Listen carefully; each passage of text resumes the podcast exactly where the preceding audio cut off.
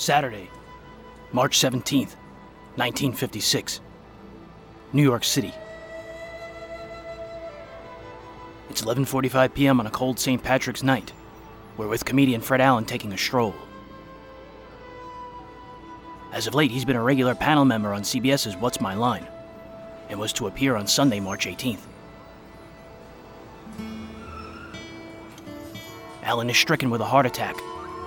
He collapses in front of 171 West 57th Street. He's carried into the building's lobby where, ironically, a good friend was throwing a party. Leonard Lyons, New York Post columnist, was just leaving when he saw the scene.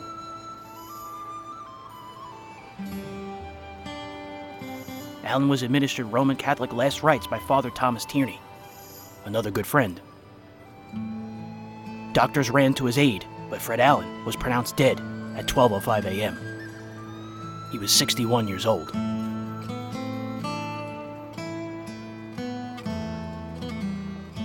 His body was taken to the police station, and his wife, Portland Hoffa, was immediately notified. His death sent the nation into a state of mourning. John Steinbeck called him the best humorist of his day, and it was widely agreed by his peers that Allen could have been the 20th century's version of Mark Twain, if only he'd wanted to.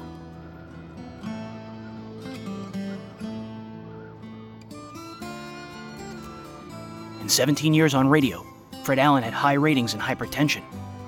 He fought with network executives and sponsors and read several newspapers each day. And it was his friendly feud with Jack Benny that sold out the Pierre Hotel almost 19 years to the day before his death. And he's a main reason for Breaking Walls episode 137.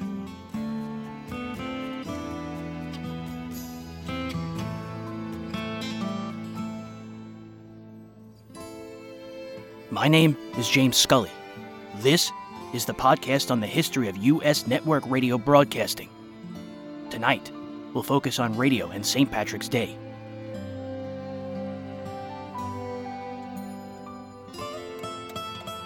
If this is your first time listening to Breaking Walls, welcome to the show. You can find this series on every podcasting platform, including YouTube, and at thewallbreakers.com. Tonight's opening theme song is The Sales of Galway by William Garrett Snuffy Walden for Windham Hill Records and his album, Celtic Christmas 3. Join the Breaking Walls Facebook group to keep in touch with news, snippets, photos, and other additions to the podcast at facebook.com slash groups slash the wallbreakers. And the first eight chapters of the 2022 official Tribeca audio selection, Burning Gotham, are out everywhere you can get a podcast and at burninggotham.com. You can also support these shows for as little as $1 per month at patreon.com slash the wallbreakers.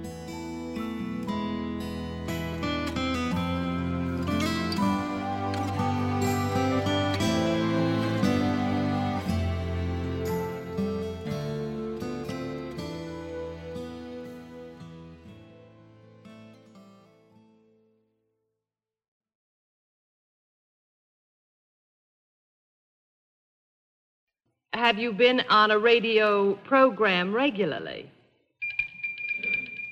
Has it been on the air for a long time?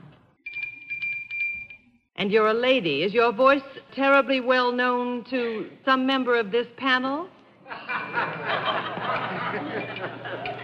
sometimes yes and sometimes no. I think yes would be right for that. Yes is the answer? Mm-hmm. Uh, is your is your first name from Maine and your last name from this panel? Yes, it is. Is it Portland Hall?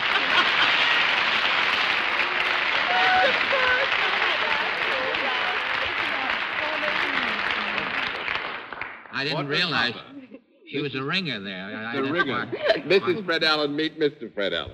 Nice to meet you, dear. I, I, This I, has been the longest evening. really? I didn't realize that you were, uh, weren't a recognized act until uh,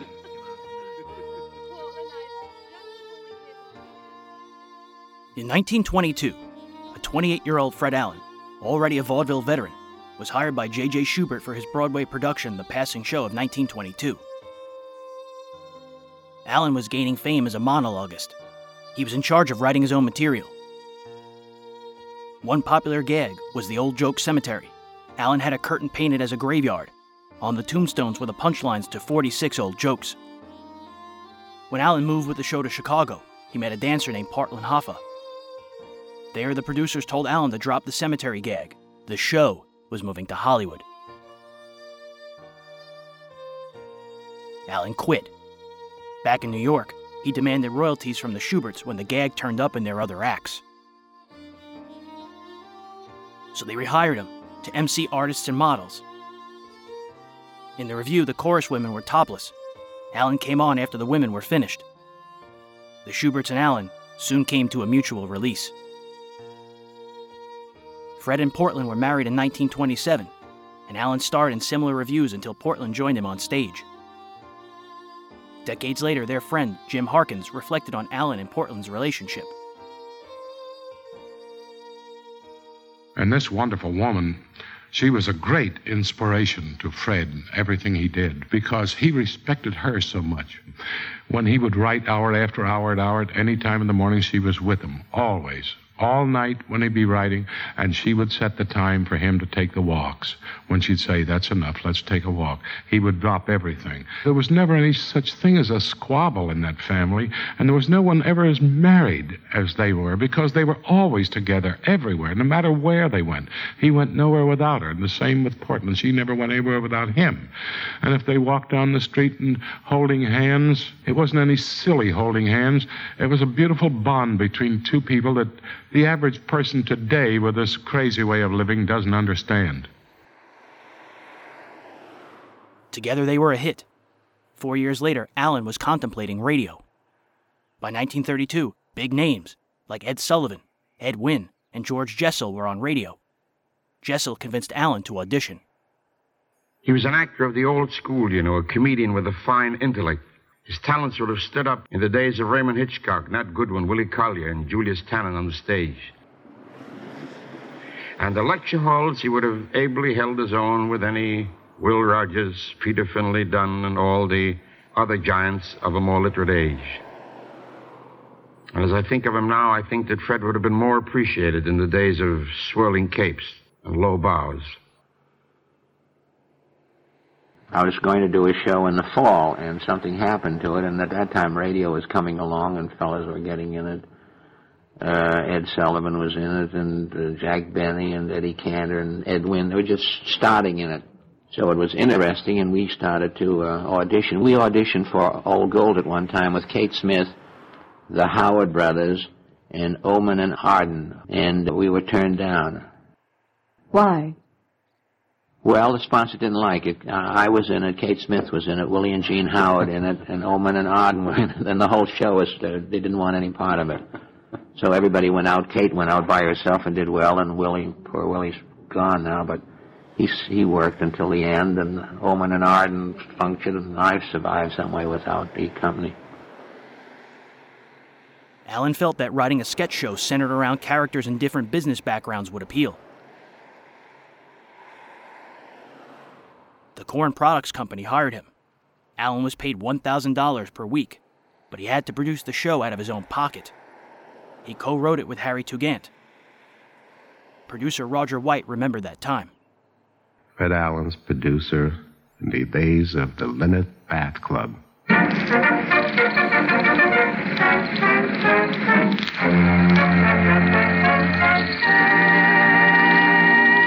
Good evening, ladies and gentlemen. The makers of Linit present another in their series of Linit Bath Club reviews starring Fred Allen. Thank you. Good evening, ladies and gentlemen. Who is it from, boy? Joe Miller, the old joke man. Yes? He says you can't be here tonight. That's too bad. The telegram's correct. To save you the trouble, I read it on the way up. To save me some more trouble, you can pay for it on the way back. Okay. And now, on with the show. After six or seven weeks, the critics, everybody, who was this Fred Allen? That's what really started him. All the radio critics just wanted to know who Fred Allen was. From there on, he really started to rise. The Linit Bath Club Review premiered on Sunday, October 23, 1932, over CBS. Right from the beginning, Allen had trouble with his sponsors. Didn't you even have a sponsor's wife who made suggestions, who contributed to your program? That's true. In the early days, on our first program, the Linit program, we had the sponsor's wife like organ music, and right in the middle of our comedy program, every week we had to have an organ solo. And then when the woman found out that the organ was not in the studio, that it was two miles away from the studio and was piped in, this electronic marvel astounded her, and she thought that the people should be let in on that, so we had to announce that the organ is not in the studio, it's two miles away. Oh, And no. if you didn't believe it, you could go walk it. as far as we were concerned, it was uphill, too. The season rating was 11.9, 39th overall. Roughly 5 million people tuned in, and the show bested the Manhattan Merry-Go-Round opposite on NBC. The program was canceled after six months. Fred returned to radio on Friday, August 4, 1933, over NBC. His new show was the Salad Bowl Review for Hellmann's Mayonnaise. Allen was now paid $4,000 per week. Minerva Pious joined the cast. She'd later be known for her ethnic character portrayals. It would mark the beginning of a six year relationship with the National Broadcasting Company. Presenting Fred Allen. Thank you. Thank you. Thank you. Good evening, ladies and gentlemen. And as Robinson Crusoe used to say whenever he heard static, well, if it isn't Friday again. But in those days, Friday didn't bring him the Salad Bowl Review. The papers say that the hunting season has opened, and everyone knows that the well dressed quail is wearing a feathered frown. But while the hunter is away, his wife home in the kitchen doesn't even have to hunt through her recipe book to find that the well dressed salad is still wearing Hellmann's mayonnaise.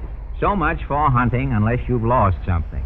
Tonight, if you'll step into the salad bowl, ladies and gentlemen, we'll take you back to the Bedlam Sanatorium. I am still Dr. Allen, and while I'm getting my breath after running a temperature, Ferde Grofé will show you into the waiting room accompanied by his orchestra.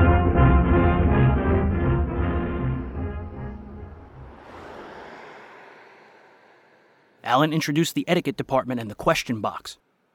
People could write in to have their questions answered on air, with instructions to try to slip things by the censors. He started a newsreel. It was the forerunner to the satirical comedy that would become a program staple.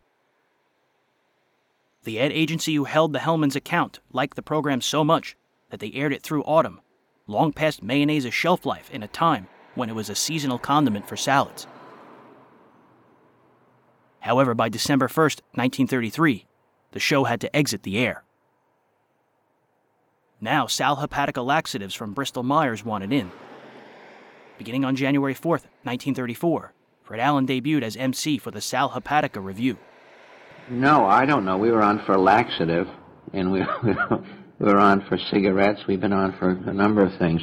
No, I don't. I, if it's within the law, I don't see why I should be considered. People are in a legitimate business, and they want to sponsor me, or they can legally advertise. I don't see why I should be the one to say I don't want to be associated with it. On March 21st, 1934, the broadcast was expanded to an hour. It now included Ipana toothpaste and was called the Hour of Smiles. Allen was given no additional budget, and each show had to be performed twice, once for each coast. Allen hired a couple of scriptwriters to help. One of them was Herman Wouk, who'd later won a Pulitzer Prize for his 1951 novel, The Caine Mutiny. I was one of his assistant scriptwriters in Town Hall Tonight. Of course, Fred was by far the best writer of the lot on the show, and I think I can say, and nobody would argue this statement, that Fred was the best writer that radio ever had. He was an original humorist of the first quality, and the purpose of having youngsters like myself around uh, was simply to uh, eke out the sheer volume of the material. By then, the program had become a local review with news. On July 11th, the show was retitled Town Hall Tonight. The tight budget left no room for big stars. Allen had to develop plot lines.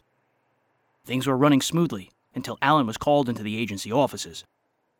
They objected to some of his jokes, and didn't like the concept of a running gag, something Allen had begun to develop.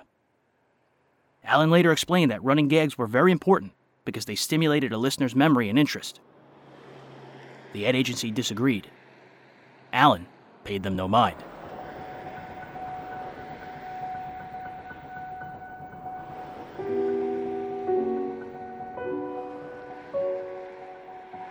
Why do you describe an advertising agency as being 85% confusion and 15% commission? Well, because in the early days of radio, these men who were good, competent businessmen, I certainly were good advertising men, were thrown into another business that they didn't understand.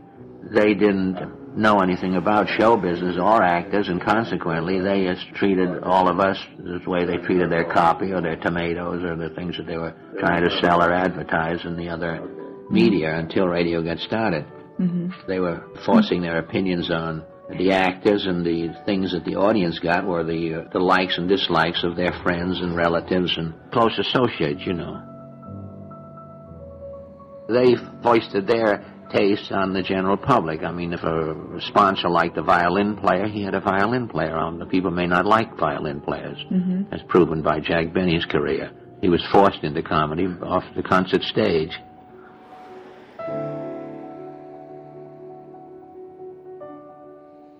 Allen's Town Hall Tonight was pulling a rating of 18.4 when on Sunday, December 30th, 1936, during the East Coast broadcast, Allen had on a nine year old violinist named Stuart Canin.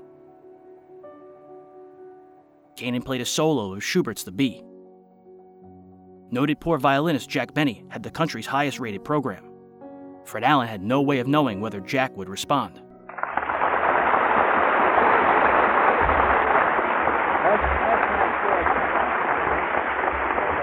We got time. Stuart? I think it's too bad, Stuart, that we haven't time to ask you to play an encore. You are without a doubt the most remarkable child violinist I have ever heard. Am I right, Murray? What do I you should think? think so. How long have you been studying? Thank you. Five years, huh? And you're ten years old? That isn't a full-size violin, is it? No. Did you did you start on that at five years or smaller? No, smaller one. Smaller than yeah, that, huh? Three quarters. That's a three quarters, isn't Yeah. it? Imagine if 10 or 15 years from now and you're playing the cello up under your chin. What grade are you in at school? Public school? Public school? Do you go to public school? Five B. 5B? Where do you live? Edgemere? Edgemere. And you're in 5B, huh? What do you know, Murray? A little fella in the fifth grade at school and already plays better than Jack Benny.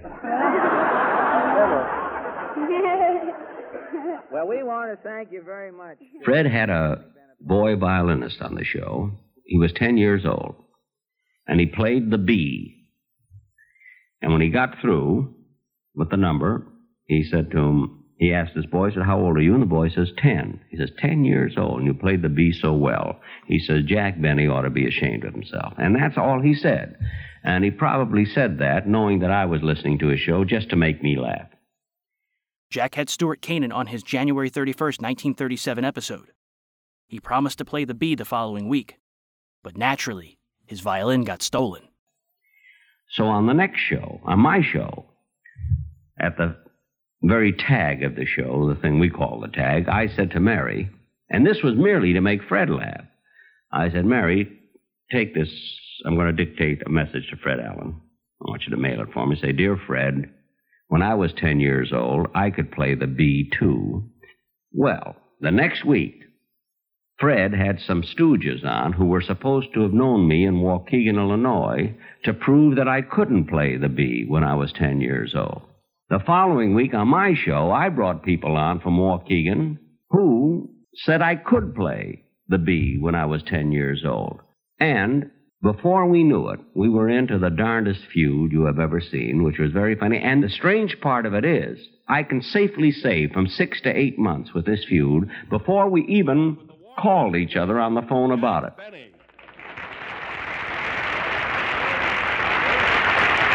Yes, sir.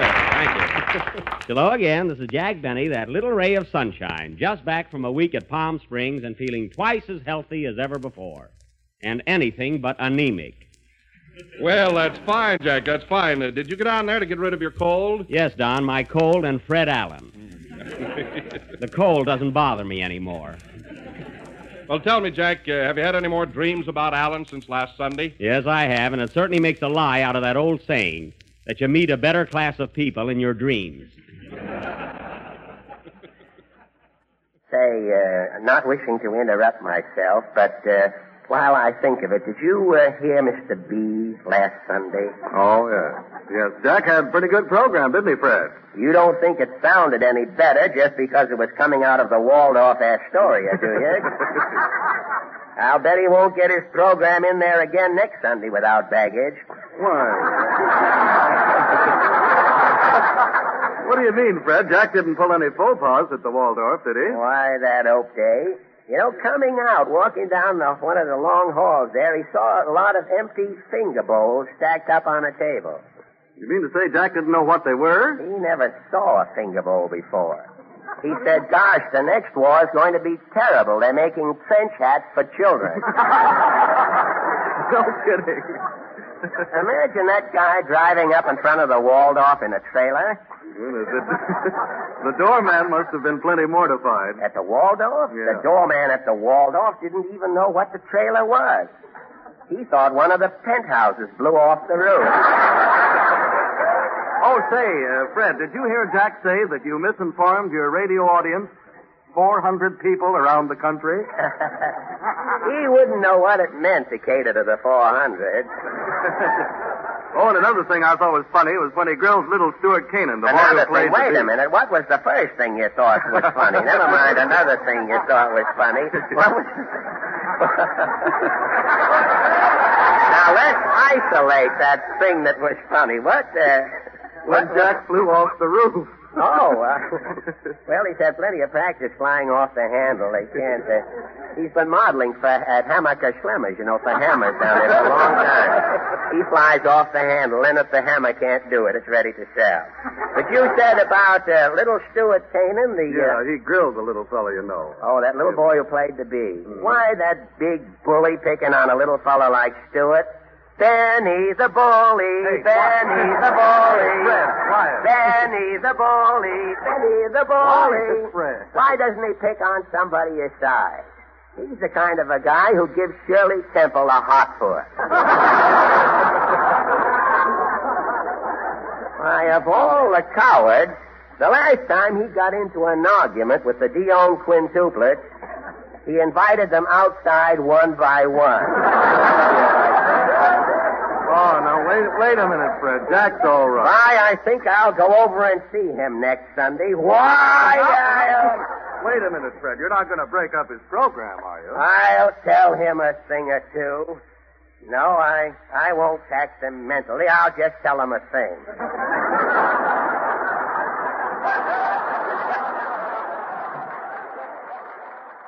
The feud got bigger each week. By February, Allen's rating was up to 25.4. More than 13 million people were listening. Eventually, Benny and Allen decided to meet in the fight of the century. It was to be March 14th over Benny's program. Hey, what's going on in here? NBC was flooded with ticket requests. The show was moved to the Grand Ballroom at the Hotel Pierre in New York to accommodate the crowds. I heard that disturbance outside. Now, whoever's manipulating that foghorn in here has got to cut it out. Fred Allen! Well.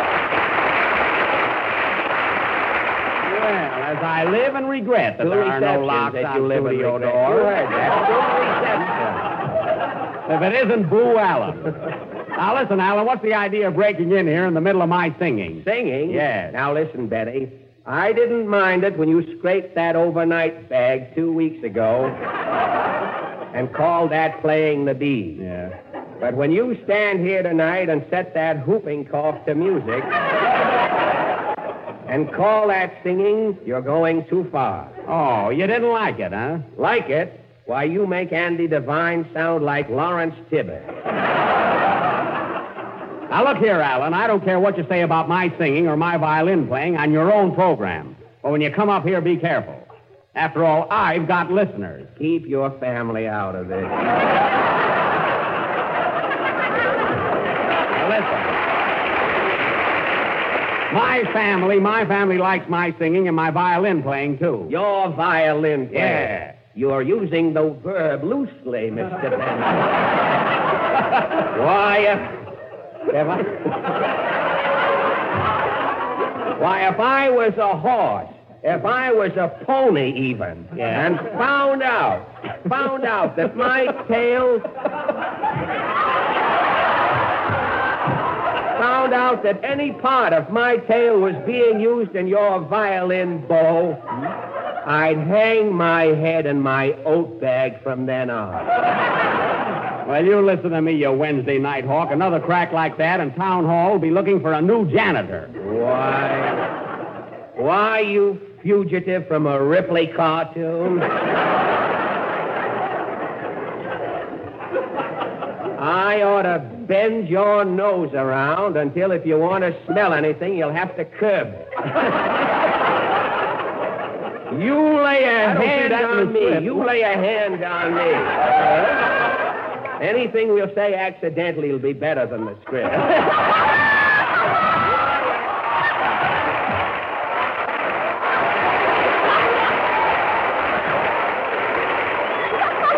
you lay a hand on me, Benny, and you'll be hollering strawberry, raspberry, cherry, orange, lemon, and health. Oh, listen to that smile of beauty. Keep this up, Allen, and I'll ask Don Wilson to fall on you.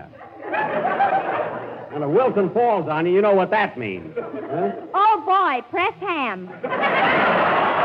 That a girl, Mary. That's a honey. Quiet, coward. Coward? The two stepped outside to have it out. But they returned backslapping and vaudeville reminiscing. Now, Allen, I'm up here attending to my own business. There's no place to settle our private affairs. Three days later, on March 17, 1937, Allen celebrated St. Patrick's Day on the air. New York City, New York. New 20th century picture, Love is News, is held over a second week at the Roxy Theater. Produced by Darryl Zanuck, written by Harry Tugend and Jack Yellen, Love is News registers comedy triumph. Town Hall News brings you a 10 second preview of this excellent film, Love is News. Wait for Dick Salinas paper. Read all about it. What's the headline, boy? Jack Benny and Fred Allen kiss and make up. Is that a front page romance? And how, mister? With those two mudslingers, love is news. New York City, New York.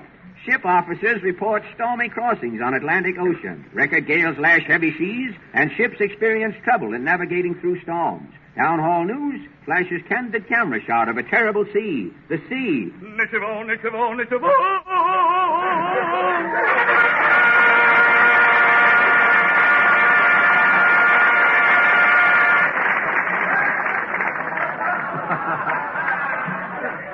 Encore, encore, Harry.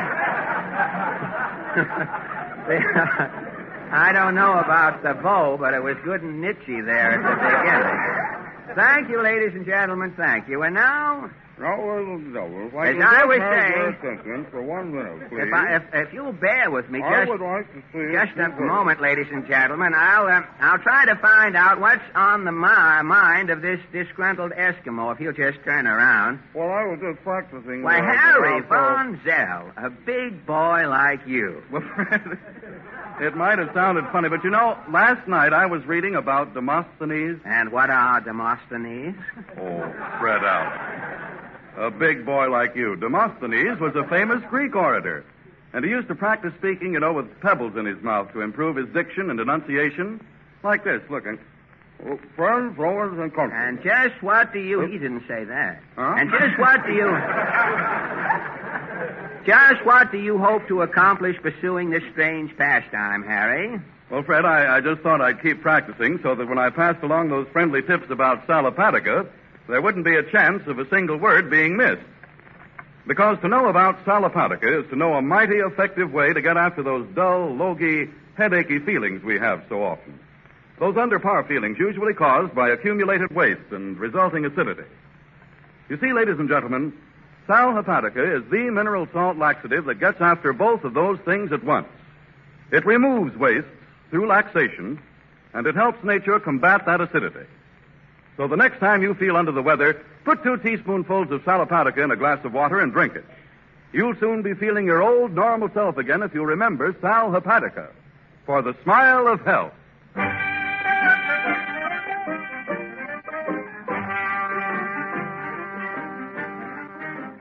Fred Allen ended the 1936 37 season with the sixth most listened to program on radio.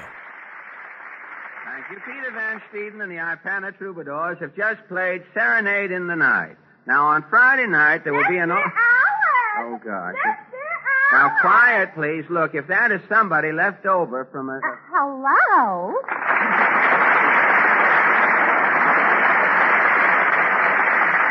Well, say, you've done it again, haven't you? well, sir, the, the chairman laughed when I said I was going to take the floor. He didn't know the linoleum wasn't paid for. Well, it can lay there with the linoleum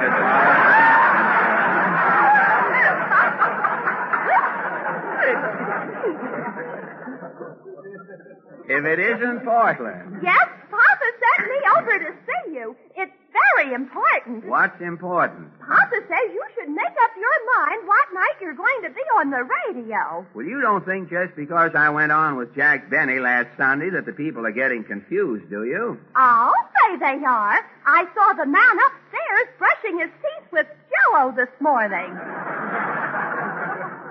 Well, see, you will get a life membership in the Don Wilson Foundation for that. You've saved them that much work next Sunday. Well, that doesn't make any difference. People brush their teeth with Jello just as long as they don't try to buy Ipana in six delicious flavors. They'll be all right. Come in. Telegram for Fred Allen. Right here, boy. All right, sign here. Here's a pencil. Thank you, son. The boy's still waiting, Mr. Allen. Uh, thank you, son. Don't give me none of that, buddy. Now, see here. Listen, Greaseball, I don't mind not getting my tip, but when you try to cop my pencil, you're rubbing it in. Here's your pencil, stickler. Okay, cheapskate. That boy's too fresh. Why don't you tear up the telegram and get even with him, Mr. Allen? No, here, you, uh, you read it. I've, I've got to blow down my neck. Blow down your neck. Yes, I'm, I'm getting hot under the collar. I'll see who the telegram's from. All right. what does it say? Dear Palsy Rousey, happy birthday to you. I know it isn't your birthday, but I had to have an excuse to send you loads of love. Who sent that? It's signed Jack Benny. Oh, Jackie, hey? He's a prince. Oh, there's a sweet guy, Portland. Good old Jackie. Gosh, he's so sweet he's almost sticky. It's silly to send a birthday wire when it isn't your birthday. Listen, it isn't the stupidity. It's the sentiment gets me. There's the whitest guy I know. Yes, you said he was anemic. Now listen, don't let anyone tell you Jackie Benny's anemic. He just stays white on purpose so everybody else will look healthy. Gosh, Jack must have a big heart. Why, Jackie Benny's heart so big, you can put a stethoscope on him any place and get action. Did you hear his program last Sunday? Yes, what was that static right in the middle of it? Static? Was it before or after Jack and I sang? It was during. During. Well, let me tell you something. A lot of people didn't catch our names when we sang. How do you know? Nelson Eddy got 300 wires from people who said they enjoyed his double voice solo. Gosh, to me it sounded like two wildcats picketing a pet shop. Two wildcats picketing a pet shop. Do you know that the next morning after Jackie and I sang at the Pierre, all of the flowers bloomed in Central Park? They thought the robins were back from the south. From then on, jokes about Benny were surefire hits.